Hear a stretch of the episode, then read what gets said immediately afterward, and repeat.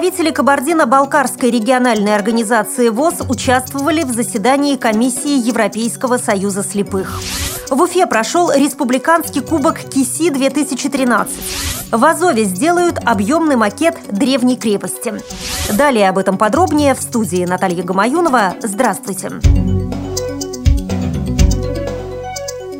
Очередное заседание комиссии по реабилитации, профессиональному обучению и трудоустройству Европейского союза слепых прошло в Вильнюсе. В его работе приняла участие председатель Кабардино-Балкарской региональной организации ВОС Лариса Черкесова, а также представители Финляндии, Литвы, Испании, Великобритании и Германии. На заседании обсуждались особенности трудоустройства людей с нарушениями зрения. Лариса Черкесова рассказала членам комиссии о том, как обстоят дела с трудоустройством и реабилитацией слепых и людей с нарушением зрения в России, и в частности в Кабардино-Балкарском регионе. В повестку дня также вошел вопрос поддержки слепых и слабовидящих людей в процессе получения среднего и высшего образования. Многие отмечали, что незрячим и слабовидящим людям бывает трудно находить общий язык со своими одноклассниками и однокурсниками в неучебное время. Складывается двоякая ситуация. С одной стороны, государство материально поддерживает человека с проблемами проблемами зрения, дает ему все необходимые технические средства и возможность получать образование. С другой стороны, человек воспринимает это как должное и не предпринимает попыток интегрироваться в обществе и конкурировать со сверстниками, и в итоге вырастает пассивным и безответственным. По-разному решается и вопрос государственной поддержки индивидуального предпринимательства среди людей с нарушением зрения.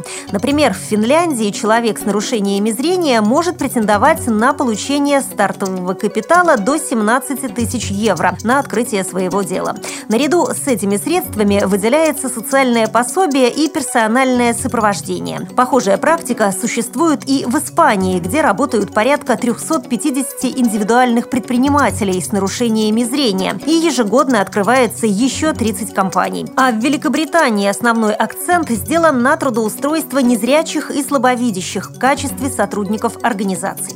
На заседании также обсуждались особенности обучения людей с нарушениями зрения, профессии массажиста. Участники заседания подчеркнули необходимость выработать единый перечень терминов и понятий, таких как профессиональный сопровождающий и бизнес-консультант, что позволит более предметно сравнивать ситуацию в разных странах. На сегодняшний день это проблематично в связи со значительными различиями в национальных системах поддержки слепых и людей с нарушением зрения. В Уфе прошел финал республиканского кубка КИСИ-две тысячи тринадцать.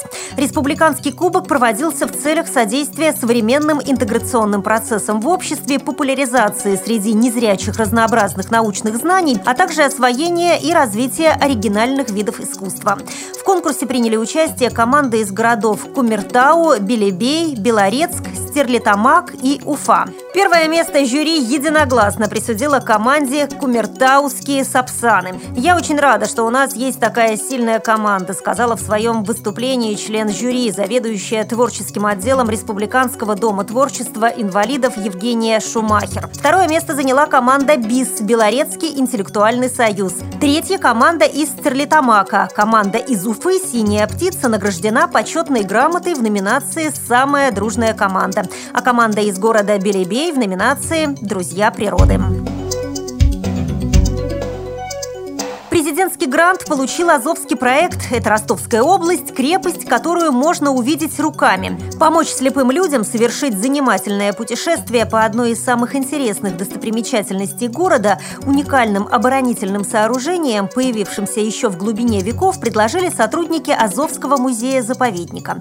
Крепость эта действительно уникальна. До наших дней сохранились и земляные валы, и ворота, и пороховой погреб. Вдоль стены расположились старинные пушки. Валы были насыпаны казаками еще во времена знаменитого Азовского сидения, когда донцы больше трех месяцев держали оборону от турецких войск. Новый формат экскурсии предложила заведующая отделом древней истории Азовского музея-заповедника Людмила Перепечаева. Объемный макет знаменитой крепости, который можно обследовать руками, поможет незрячим и слабовидящим людям получать пространственную объемную информацию. Перепечаева предложила оборудовать макет специальными кнопками, которые будут располагаться, например, на воротах и на пороховом погребе. Нажав на кнопку, слепой человек услышит в наушниках подробную информацию именно об этой детали композиции. Если вы хотите рассказать о новостях жизни незрячих и слабовидящих в своем регионе, то пишите нам по адресу радиовос собака мейл точка ру. Всего доброго и до встречи!